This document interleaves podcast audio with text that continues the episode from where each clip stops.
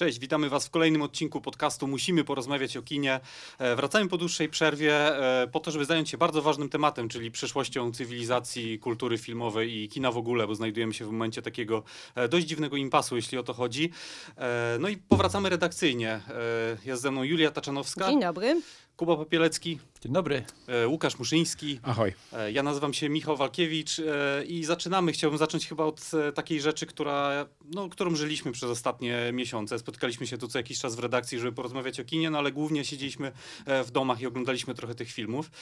Jak wy spędziliście ten czas? Jak, czy, czy jesteście w stanie go dzisiaj podsumować troszkę w tym kontekście mm, tęsknoty za tradycyjnym kinem, za kulturą filmową, za chodzeniem do kina? Jak to, jak to wyglądało w waszym przypadku? Czy, czy czujecie tę odwilż teraz? Czy wracacie, czy byliście w kinie? Kuba chce coś powiedzieć. Kuba wygląda jakby się zbierał właśnie do jakiejś bomby tutaj, armaty na sam początek. Nie, nie mam armaty. No nie byłem w kinie jeszcze, natomiast czas pandemiczny e, był dla mnie takim momentem zdrowego oddechu od chodzenia do kina, bo nagle się okazało, że nie jest się jakby między tym młotem a kowadłem, młotem kinowej przeszłości, a kowadłem filmowej przyszłości, gdzie jednocześnie trzeba nadrabiać rzeczy, których się nie nadrobiło prze, przez lata, a z drugiej strony cią- wciąż jest się atakowanym przez, przez nalew, zalew nowych e, premier. E, No i to był czas, w którym mogłem oglądać filmy tylko dla siebie, tylko takie, Te, jakie chciałem, te, które lubię, albo te, których nie znam, a chciałbym poznać e, w swoim tempie, jakby nie, nie siląc się na to, że muszę o którymś z filmów e, coś mądrego powiedzieć. I było to zdrowe, było to, było to potrzebne, co więcej, co nie znaczy, że, że nie tęsknię za doświadczeniem kinowym. Jakby oglądanie filmów w kinie też ma swoje plusy. Myślę, że zaraz też o tym coś powiemy. Julia. No, ja też nadrabiałam i tutaj muszę powiedzieć, że obejrzałam The Wire. To jest, e, to jest no muszę powiedzieć o The Wire, bo po najlepiej prostu to najlepiej jest... spędzona izolacja. Tak, Tak, tak. Wygrałaś. Tak, wygrałam, bo nie widziałam The Wire wcześniej i wszyscy mi polecali i tak dalej. I ja byłam taka, no dobra, no dobra, teraz nie mam nic do roboty i po prostu odkryłam arcydzieło. To jest najlepsza, najlepsza rzecz, jaką widziałam od wielu, wielu, wielu lat. Już I- nigdy lepszej nie zobaczysz. I, tak, i, po, i miałam naprawdę, jak skończyłam wszystkie pięć sezonów, miałam takie poczucie, że i teraz co? I teraz co, cokolwiek nie, nie, nie obejrzę, nigdy już nie będzie tak wspaniałe i tak dobre. I, Znaczy ja muszę powiedzieć, Julia, że uwielbiam e, ciebie odkrywającą rzeczy w e, kinie oraz w serialach. Tutaj muszę przytoczyć anegdotę Cannes. Kiedyś wróciłem po pokazie jedynego filmu i ty oglądałaś z jakiegoś streamingu Kapitana, nigdy nie byłaś przekonana do Marvela, ale oglądałaś Kapitana Amerykę, Tak. Winter Soldiera i mówisz tak, ty to jest naprawdę dobry film, ale nie jako ekranizacja komiksu, nie jako blockbuster, to jest świetne kino. Mówię, Wiem i od tej pory się zaczęła twoja przygoda z To Marvelem. prawda, to Cieszę prawda, się, że tak The Wire było. dołączyło do, tej, do, tych, do tych odkryć właśnie. Oj, tak, tak, tak. E, Łukasz, jak tam u ciebie było? Podobnie siedziałem i oglądałem jakieś rzeczy, które powinienem zobaczyć 5 albo 10 lat temu, ale brakuje mi doświadczenia kinowego. Brakuje mi tych wszystkich premier, które przegapiliśmy. Żałuję, że nie zobaczyliśmy Bonda i musimy na niego e, czekać co najmniej do listopada, a możliwe, że jeszcze dłużej, jak e, niestety pandemia uderzy ze zdwojoną siłą na jesieni. Szybcy i wściekli, gdzie oni są. E, Czarna wdowa, która czeka na nas w listopadzie i nie wiadomo, czy rzeczywiście będziemy mogli ją spotkać. Kino jest ważnym elementem mojego życia, lubię do niego chodzić, lubię przeżywać rzeczy na wielkim ekranie w e, gronie ludzi, e, lubię czuć, e, że jest to jakiś rytuał, który mam okazję przeżywać. Właśnie, tak jak wspomniałem, z większą ilością kinomanów, także tęsknię. Mam nadzieję, że Tenet, Mulan trafią w końcu do kin, może w sierpniu, jeżeli nie w sierpniu, to chociaż we wrześniu. Chcę znowu usiąść przed ale wielkim ekranem z baterią głośników, które uderzą mnie ze zdwojoną siłą po tych wszystkich miesiącach spędzonych e, w ukryciu. Ale ty byłeś w kinie chyba jakoś e, niedawno, Nie, Czy nie byłem. Nie, nie byłeś.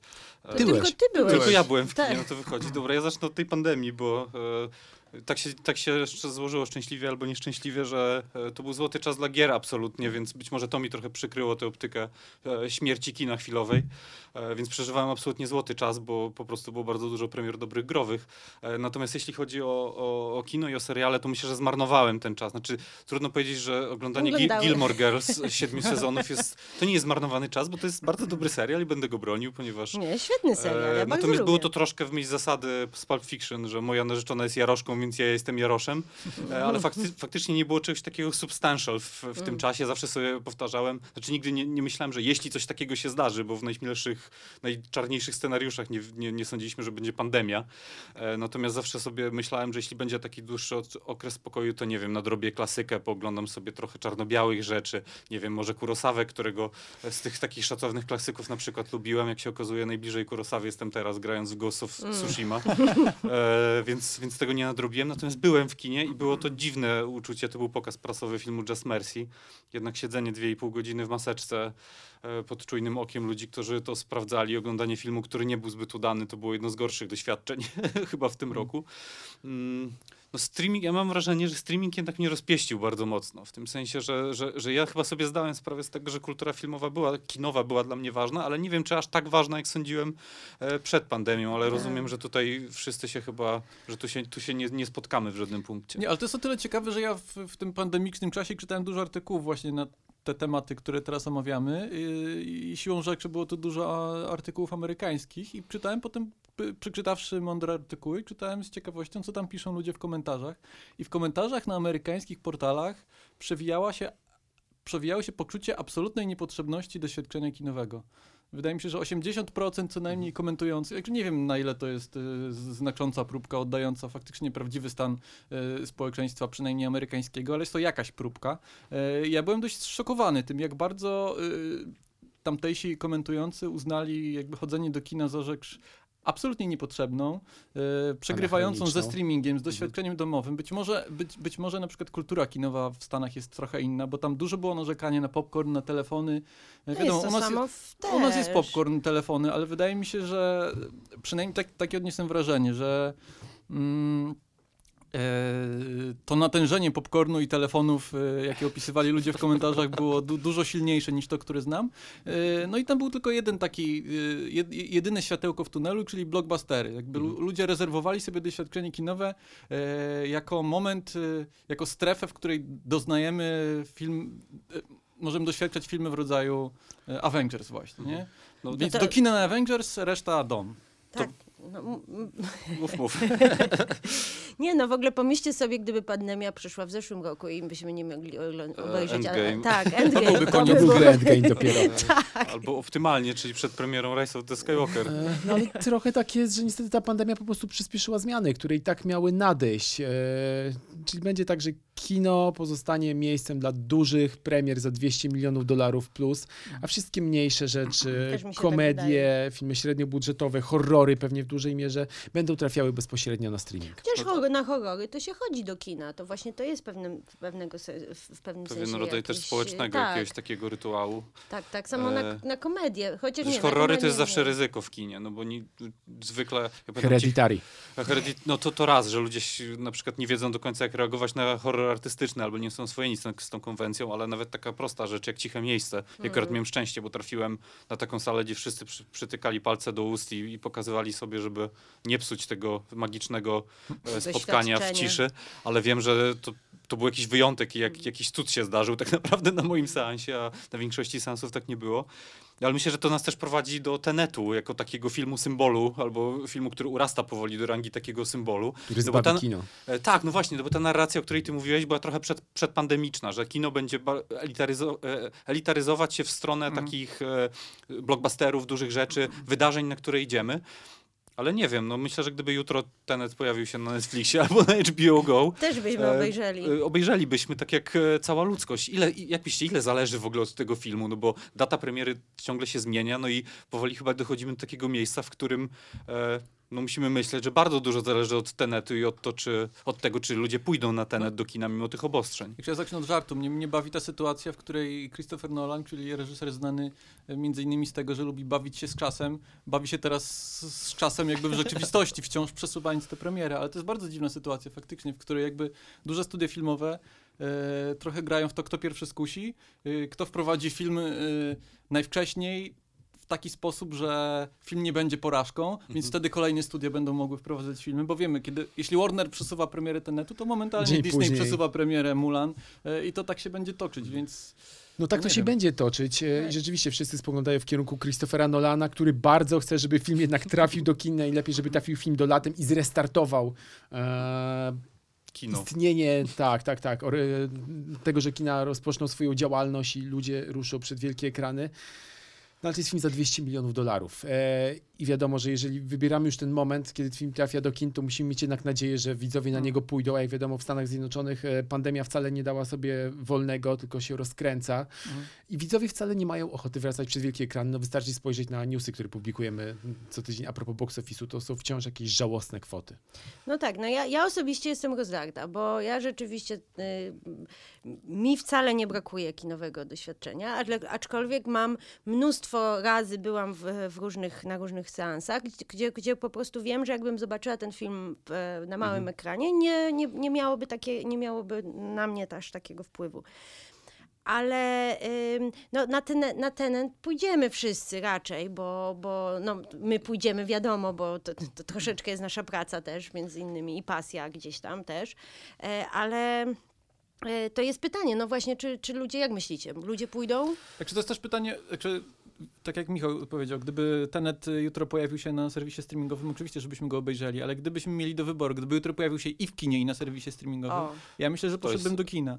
No. Y, ch- chociaż, chociaż nie jest tak, że te filmy nie bronią się na małym ekranie. No ja na przykład Dunkierkę po raz pierwszy widziałem na małym ekranie e, w salce na pokazie prasowym i ten film się obronił, natomiast poszedłem potem obejrzeć go Mhm, jeszcze no raz do tak. IMAXa, żeby zobaczyć, to co jest- straciłem i okazało się, że wiele ja myślę, straciłem. że jest jakiś złoty środek tego pytania, który brzmi mniej więcej tak, czy gdyby Tenet pojawił się jutro na Netflixie, ale za dwa tygodnie w kinach, to którą wersję byśmy wybrali? Myślę, że to jest, to jest optymalnie zadane pytanie, Nie, ale mówiąc tak już zupełnie szczerze, e, no ja się, znaczy wydaje mi się, że Nolan jest takim reżyserem, który może sobie pozwolić na legendę filmu, który próbował, próbował być szlachetnym restartem kina, ale, ale się nie udało. Znaczy ludzie nie poszli. Natomiast Warner chyba nie może sobie na to pozwolić, żeby produkcja za 200 milionów dolarów e, nie zrobiła na siebie. No chyba to jest, to jest ten case, tak mi się wydaje. Tak, ale faktycznie jest tak, jak mówisz, że Nolan jako, jako artysta, jako postać z historii kina nie straci w żadnym wypadku. Także to będzie albo zwycięstwo, albo pyrrusowe zwycięstwo, wciąż jednak zwycięstwo. Ale faktycznie taka jest jakby logika produkcji tak dużych filmów, że one muszą na siebie zarobić i muszą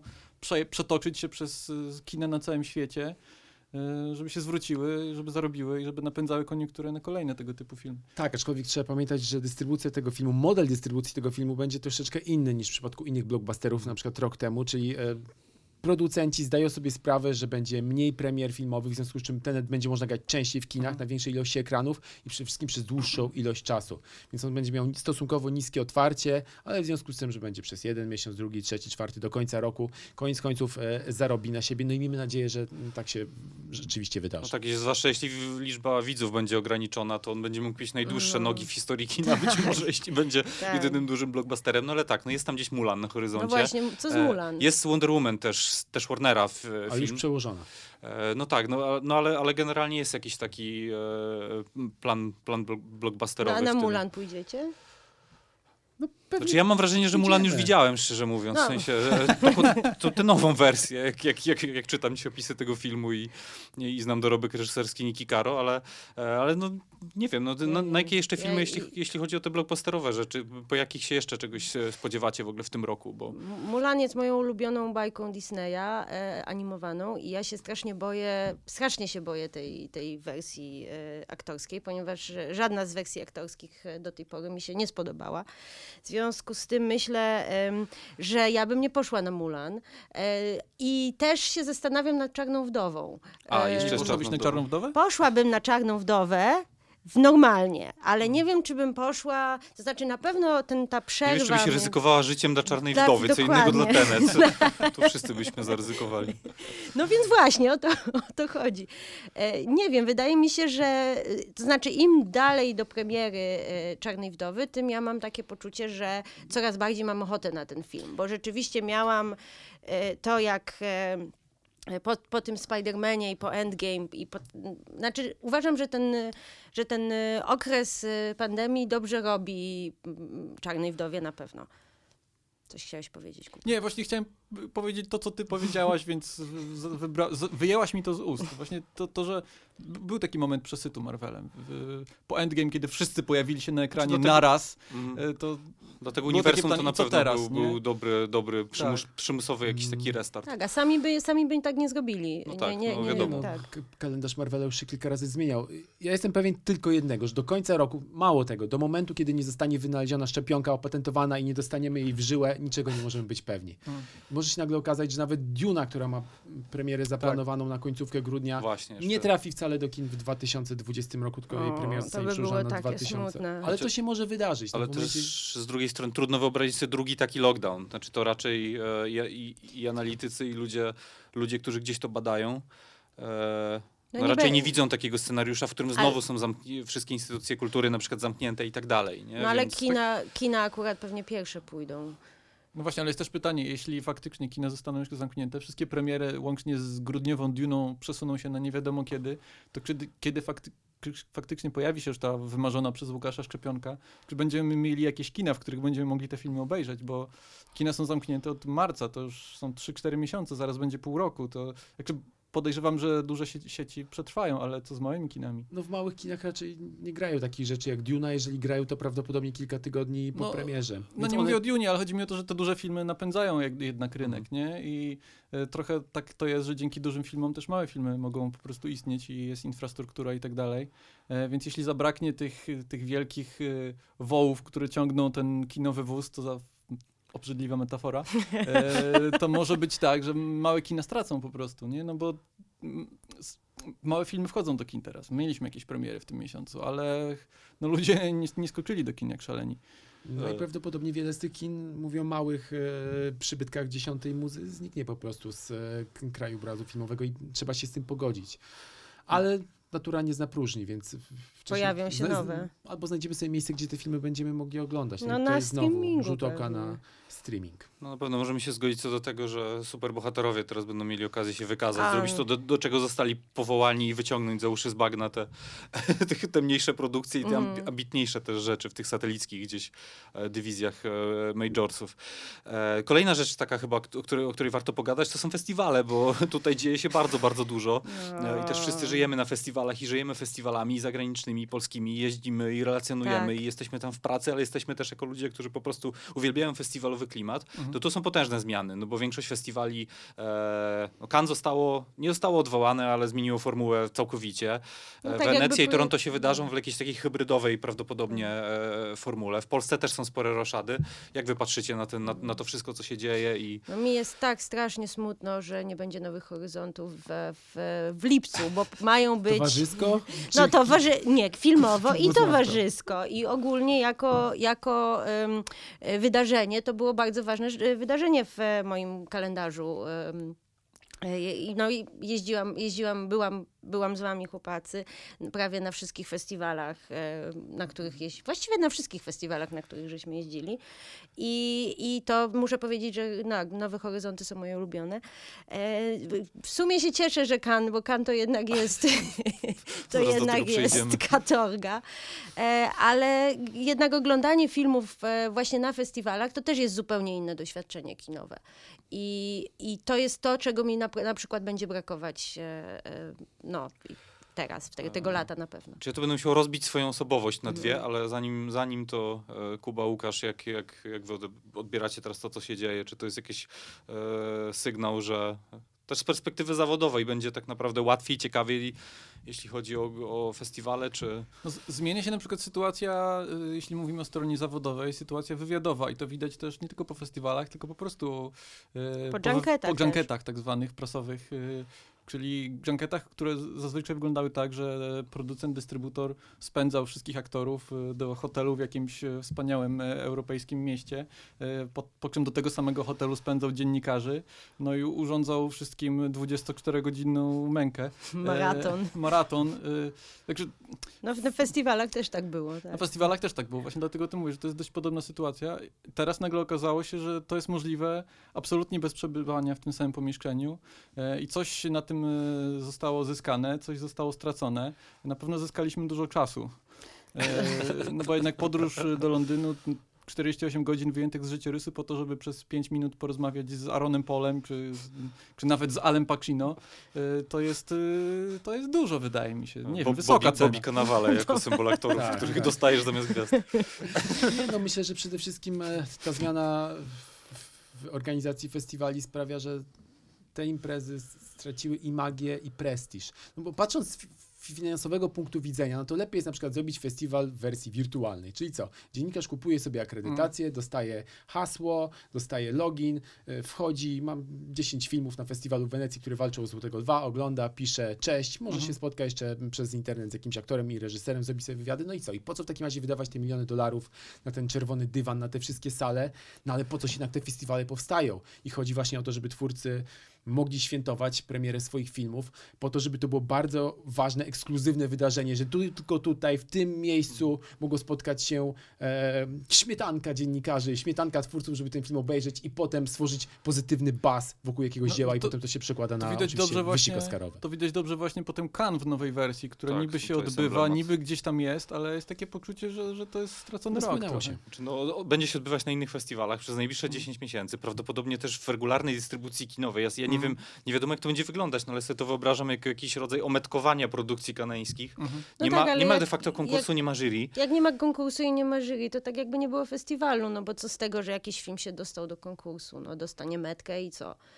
I Zwłaszcza, że przywykliśmy na przestrzeni ostatnich lat, że taka kanańska metka niewiele znaczy, no bo w konkursie jest dużo po prostu chłamu. No, no raczej liczą się te rzeczy, które wygrywają konkurs albo są przez dziennikarzy gdzieś tam w jakichś e, top dziesiątkach i, e, i top piątkach. No ale widzicie, na przykład polski film zakwalifikował się do konkursu głównego na festiwalu w Cannes, mówię No. o Sweat, Magnusa von Horna, e, polska obsada. Film ma już nawet recenzję na zachodzie, na IndieWire miał świetną recenzję, pisano, że to jest w ogóle jeden z najlepszych filmów o wchodzeniu w dorosłość, świecie mediów społecznościowych, no i co? I w ogóle nikogo to nie obchodzi, No nikt właśnie- o tym nie pisze. No Ale to jest dokładnie. to, że wydaje mi się, że takie kinematografie jak nasza mogłyby na tym zyskać, jeśli Tak. ten film miał oprawę, miał premierę, miał jakąś taką pompę, z którą by się pojawił na No tak, bo festiwalu. nowy film Wes E, Andersona No właśnie, tak nie Almodóvar, Tak. nie, nie, nie Wes Tak. Anderson, czyli ci tacy zasiedzeni już bywalcy tego, e, Mhm. tej imprezy. E, Ja mówiłem o tych dwóch osobowościach i tak sobie myślę, że ciężko mi, znaczy je- jestem w stanie je oddzielić, czyli jednoosobowość e, szczęśliwego, radosnego Michała, który przyjeżdża oglądać ciekawe kino na festiwal. E, Dawno nie miałem z nią kontaktu, bo nie przypominam sobie sytuacji, żebym nie pracował na jakimś festiwalu, a Cannes jest pod tym względem O Jezu, absolutnie Cannes, hardkorowe, tak. zresztą Julia wie, bo Tak, wie, tak, że to jest tak. orka na ugorze. Tak. Ja muszę powiedzieć, że s- ja się super cieszę z perspektywy e, czysto zawodowej, że to będzie miało to, że festiwale będą w, iść w stronę takich hybrydycznych e, form. Zastanawiamy się dzisiaj, czy jak będzie wyglądała na przykład Wenecja, czy, czy dzisiaj rozmawialiśmy zresztą Łukasz o tym, czy, czy nie dostaniemy jakiejś, czy dziennikarze nie będą mogli zdalnie e, oglądać filmów i tak dalej. Tak. I z perspektywy informowania o nowych filmach, recenzowania ich i tak dalej, to wydaje mi się, że to jest super. Zwłaszcza, Chociaż, że chociaż z recenzowaniem to jest skomplikowana sprawa, bo z jednej strony faktycznie wyzwaniem jest sytuacja, w której w ciągu jednego dnia musisz obejrzeć trzy filmy, dobiec na jakiś wywiad, przeprowadzić ten wywiad, wrócić do hotelu, jesteś zmęczony, musisz przetrawić te wszystkie trzy filmy, które obejrzałeś, jeszcze wypocić z siebie e, coś, e, coś mądrego, czy chociaż dającego się czytać na ich temat.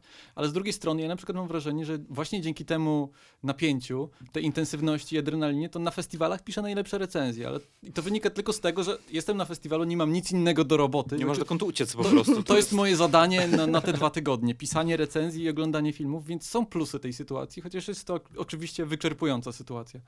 Więc nie, nie chcę, żeby, żeby ta rozmowa zmieniła się w grupę wsparcia osób jeżdżących na festiwale. Nie, absolutnie. No, Cannes mają swoje momenty magii i No mają ma, też ma. momenty magii dla dziennikarzy, bo, bo Tak. są tam niesamowite sytuacje, tak jak w zeszłym roku. Typu piszesz na Tarantino, idziesz na Tarantino, oglądasz Tarantino, potem e, musisz napisać recenzję w godzinę i jest orka, ale zaraz idziesz, co to film, jakiś dziwny film, nie słyszałem tytułu, wchodzisz tu Parasite i okazuje się, że masz, tak wygląda twój wieczór, Tak, więc to tak. je, jest sytuacja nie do podrobienia. Tak. E, ale tak sobie myślę, że jeszcze zamykając ten wątek pracy na festiwalach, nie wiem, czy na przykład wy tak macie, ale ja mam tak, że jak jadę na jakiś festiwal i piszę hurtowo recenzję, to z czasem, nie wiem, po roku, po półtorej roku dociera do mnie, że być może troszkę te filmy e, raczej nie ty miałeś- skrzywdziłem, raczej przeceniłem. A tak, no to my się nawet śmiejemy, że festiwalowa recenzja Michała to jest oczko wyżej na pewno niż, niż normalnie, jakby to widział w normalnym kinie. Ale to jest taki, ale to jest też kwestia takiego klimatu, że idzie się na tą salę, że tam są ci dziennikarze, że jest, jest taka pewna atmosfera, ogląda się tych filmów ileś i, i, i to wpływa gdzieś tam też na, na jakość tego doświadczenia No, ale przede kinowego. wszystkim ogląda się filmy na czysto, nie mając w głowie żadnych Tak, recenzji, żadnych dużo opinii. Jesteś Tak, pierwszą jest- osobą jest na przywilej. Która ma okazję to zobaczyć. To jest Tak, nawet, gigantyczny nawet przywilej. trailerów czasami Tak, tak. nie ma, No prawda? to jest- I, i, I też właściwie nie wie, się, nie wie człowiek, co się Ale też mi się się wydaje, że Zdalnie też będziesz pierwszą osobą, która to zobaczy. nie będzie to. Wiadomo, że to jest to jest Nie, ale to nie chodzi o poczucie kultury. pierwszeństwa, tylko chodzi jakby o ilość informacji na temat danego filmu, jaką się posiada, czy jakiej Tak. się raczej nie posiada. Filtrowanie. Ja na przykład marzyłem przy okazji którejś tam części nowej Gwiezdnych Wojen. Fajnie byłoby obejrzeć nową część Gwiezdnych Wojen, czy nową część Avengers, nie, nie znawszy zwiastuna, nie wiedząc absolutnie, e, nie znając ani kadru z tego filmu, nie znając Hmm. opisu fabuły. E, no w przypadku filmów artystycznych to jest jeszcze bardziej spotęgowane. Także tutaj to jest możliwe przy okazji festiwali. Ale ja jeszcze chciałem powiedzieć co innego. Wydaje mi się, że a propos tego plus jeden e, e, do ocen e, z festiwali, wydaje mi się, że też nie ma nic złego w patrzeniu na filmy przychylnym okiem, czy przychylniejszym niż na co dzień. Także ja, ja na co dzień patrzę okiem raczej nieprzychylnym. Czy, e, wiesz co, wydaje mi się, że problem jest w czym innym, że jak obejrzysz pięć Lisandrów Alonzów jednego dnia, to nie ma opcji, żeby e, solo, Han Solo ci się nie spodobał. A. Znaczy, A, że, że w to ten bardziej sposób, jest no e, ten tak. pryzmat, a jednak taka, taka sytuacja, w której możesz to sobie inaczej rozłożyć i tak dalej, działa, działa troszkę, wydaje mi się, może działać na korzyść e, tego e, takiego modelu. No, my, my mamy taki, taką tradycję na Nowych Horyzontach, że po dwóch tygodniach Nowych Horyzontów zwykle pod koniec lipca zawsze wchodzi Marvel. e, jakiś Marvel czy jakiś właśnie blockbuster. W zeszłym roku żeśmy na Hobbs i Sh- Shaw byli. Tak, jako takie oczyszczenie palety. No Po tak, prostu, no, to, po- jest, to jest dokładnie to. Tak, E, tak. dobra, słuchajcie, zostawmy na chwilę kan, e, jak to kiedyś ktoś powiedział, żyzną glebę e, wielkiego kina. I porozmawiajmy o festiwalu w Gdyni, którego nie ma w tym e, roku również. E, czy to jest w ogóle... Ta decyzja nie była według was przedwczesna trochę? Jest wybrany dyrektor artystyczny Tomasz Kolankiewicz. Nie, jest, nie odebrał jeszcze z, rąk ministra e, tego ostatniego tam glejtu, ale, e, ale został wybrany i chwilę później jest decyzja o tym, że festiwal się nie odbędzie w tym roku. Nie myślicie, że to przysporzy problemów polskiemu kinu na przyszły rok, kiedy selekcja będzie jeszcze trudniejszym zadaniem i, i No tak, no, stworzenie tego festiwalu będzie, będzie jeszcze, e, jeszcze jakimś takim większym przedsięwzięciem? No myślę, że na pewno, tym bardziej, jeżeli przypomnimy sobie sytuację z zeszłego roku, kiedy była afera wokół e, konkursu głównego, tego jakie filmy dostały się do konkursu, które się nie dostały, które powinny Co roku się jest ta dostać. sama. No to w przyszłym roku będziemy mieli podwójny problem, ponieważ nagle się okaże, że nie wiem, jest 50 filmów, które mogłyby ewentualnie dostać się do konkursu głównego, a wiadomo, że te filmy się nie znajdą. I może być tak, że masa fajnych filmów nie znajdzie się w konkursie, znajdzie się w jakiejś panoramie, albo w ogóle producenci dojdą do wniosku, że nie chcą tego pokazywać, więc wydaje mi się, że jest to ze szkodą, aczkolwiek no znowu nie wiemy, co będzie we wrześniu. I No, może ale być tak, była jakaś petycja, zdaje się. Była, zdaje się, jakaś siłą. petycja, żeby na, na grudzień przenieśli, że właśnie jakoś No to to jest jeszcze gorszy pomysł. W- grudniu wydaje mi się, że może być jeszcze gorzej niż we wrześniu, więc wrzesień mimo wszystko wydawał się pewniejszą datą niż zima. Hmm. Tym bardziej, że, że to mogła być sytuacja, na której skorzystałyby jakieś mniej znane filmy. Także pytanie, czy istnieje na tyle, na tyle skończonych filmów, że można byłoby zrealizować ten festiwal, ale y, słyszałem jakieś głosy, że tak, że, że dałoby się zrobić No festiwal z konkursem. udało się E, zrobić. Więc może udałoby się w ten sposób nie stracić niektórych filmów, bo wiadomo, że tak to wygląda na festiwalu, jest 20 czy tam kilkanaście filmów e, i kilka trafia jakby do tego snopa reflektorów i zyskują na tym, ale zawsze są jakieś filmy, które czasem niesłusznie znikają, więc może to byłaby szansa na wybicie tych właśnie filmów. E, No ale nie wiem.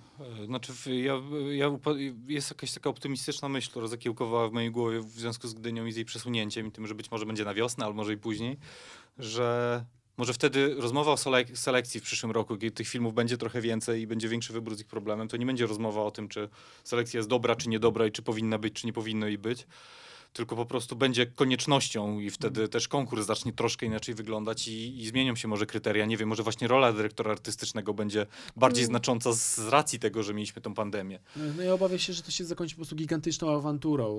O, no tak. filmowców, znamy je dobrze, wiemy, że łatwo je zranić i no, naprawdę spodziewam się, że po prostu będzie wielka draka w gdyńskiej dzielnicy i tyle. Ten czas w ogóle kwa- kwarantanny i pandemii to chyba był. Cały czas miał kwarantannę, ale tak naprawdę była izolacja. No nikt z nas nie był w kwarantannie. E, No to był już taki moment, w którym też e, kino oddolnie wypracowało chyba jakieś takie e, no, nowe konwencje opowiadania i narracyjne, no bo mnóstwo rzeczy kręconych było w tym, w tym zamknięciu. E, oczywiście nie mówię gdzieś tam o głupich jakichś filmikach, których się zrobiło w telewizji i gdzieś tam, tylko o małych formach fabularnych i dokumentalnych i wiemy, że HBO teraz przygotowuje film, który będzie, nie wiem, Łukasz, to jest chyba jakaś taka forma... To będą impresje filmowe. E, no właśnie, to, Ty już widziałeś. Coś? e? Niektóre rzeczy. E, ki- kilka przede mną, no ale to są na przykład, no nie wiem, Krzysztof Skonieczny montuje materiały wideo ze swojej wycieczki do Maroka i e, mm, dołącza do tego swój komentarz z OFU, więc no to nie jest tak, że nagle ktoś napisał fabułę na 10 minut, ale są też tacy filmowcy, którzy doszli do wniosku, że tak trzeba robić filmy i myślę teraz o Timurze Beckman-Betowie, e, twórcy Nocnej Straży i Wanted Ścigoni. On ma taką swoją firmę producencką i doszedł do wniosku, że od tego momentu będzie kręcił film wyłącznie za milion dolarów, kręcone w formacie na komórki albo na tablety i w ogóle wpadł na pomysł, żeby zorganizować konkurs na najlepsze e, krótkie metraże rozgrywające się właśnie w trakcie lockdownu. One zostaną nagrodzone po 10 tysięcy dolarów i z nich zostanie sklejony jeden film, więc być może to jest przyszłość kina. E, Potrzeba nagle matką okaże się, wynalazku. że, że będziemy oglądać filmy na tabletach od Timura Beckman-Betowa. Chociaż Ale nie to- brzmi to za dobrze. Widzicie oczami wyobraźni taką rewolucję właśnie super tanich Nie. form? No bo to jest po, No. chyba po raz kolejny kino udowodniło, że może być tanie i jest kwestią tak naprawdę kreatywności, zwłaszcza dzisiaj jak technologia jest tak e, rozwinięta i tak łatwa gdzieś tam. Ja powiem szczerze, ja nie widziałam ani jednej takiej produkcji. Jakoś kompletnie nie czuję potrzeby, siedząc w domu, oglądać jak ktoś inny siedzi w domu. I, i ja powiem, że te właśnie nawet te wszystkie te takie y, krótkie forum, jakieś takie na, nawet na YouTubie, czy wywiady, czy te wywiady, co wy, wy chłopaki kręciliście, y, te, te zu, z, kwadraty Zoomowe, tak. zoomowe, tak, dalej. Tak, i, i jakość tego, i dźwięk kiepski i tak dalej. Tak mnie to zniechęca, że ja, ja nie jestem, oglądam troszeczkę i potem, e, potem przełączam. Natomiast wydaje mi się, wydaje mi się, że e, kultura dopiero za jakiś czas odpowie na, jakby na to i że powstaną nowe, ciekawe horrory. To jest, to jest e, coś, co widzę, że Domowe. e, tak, że, że, że, będzie, że będzie tutaj jakaś, jakaś kolejna rewolucja. Tak, bo to jest trochę tak, że nie da się zaprojektować tej rewolucji. Znaczy Beckman Betow może sobie wymyślić, e, że on teraz zrewolucjonizuje kino i będzie kręcił kolejne kopie. Jak się nazywał ten film, w którym ojciec e, próbuje odnaleźć Searching. swoją- To też Searching. jego produkcja. No właśnie, e, więc O. i- jeśli myślimy o tym w ten sposób, że teraz będziemy mieli 50 searching w roku, no to nie brzmi to zbyt ekscytująco, ale wydaje mi się, że z czasem ta forma będzie jakoś e- ewoluować i myślę, że być może da się w niej wymyślić coś, o czym jeszcze nie pomyśleliśmy. Na tym polegają właśnie rewolucje, że nagle ktoś wpada na jakiś pomysł, o którym nikt wcześniej nie pomyślał. A jeśli chodzi o, o takie lockdownowe produkcje, to przypomniało mi się właśnie, że w środku e, pandemii Mark Cousins e, opublikował Mhm. nowy film. To było... o, to, było To był taki fajne. filmowy esej, jakie to zwykle Mark Cousins kręci. Nazywało się to 40 Days to Learn Film. Jest to chyba dostępne za darmo na Vimeo.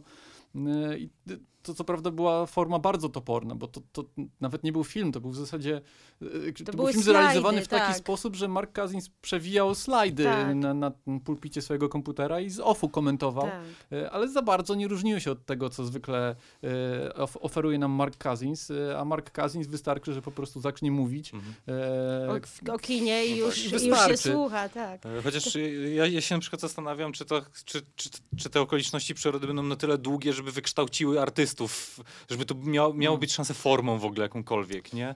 No bo to jest chyba to pytanie, czy to nie jest taka rzecz bardzo e, na przetrwanie i prowizoryczna, która gdzieś, e, która gdzieś czy, on, czy będzie w ogóle szansa na ewolucję tego na przykład, nie wiem, w przyszłym roku i tak dalej, nie? No To jest chyba, to jest chyba największy problem, jeśli chodzi o te lockdownowe rzeczy.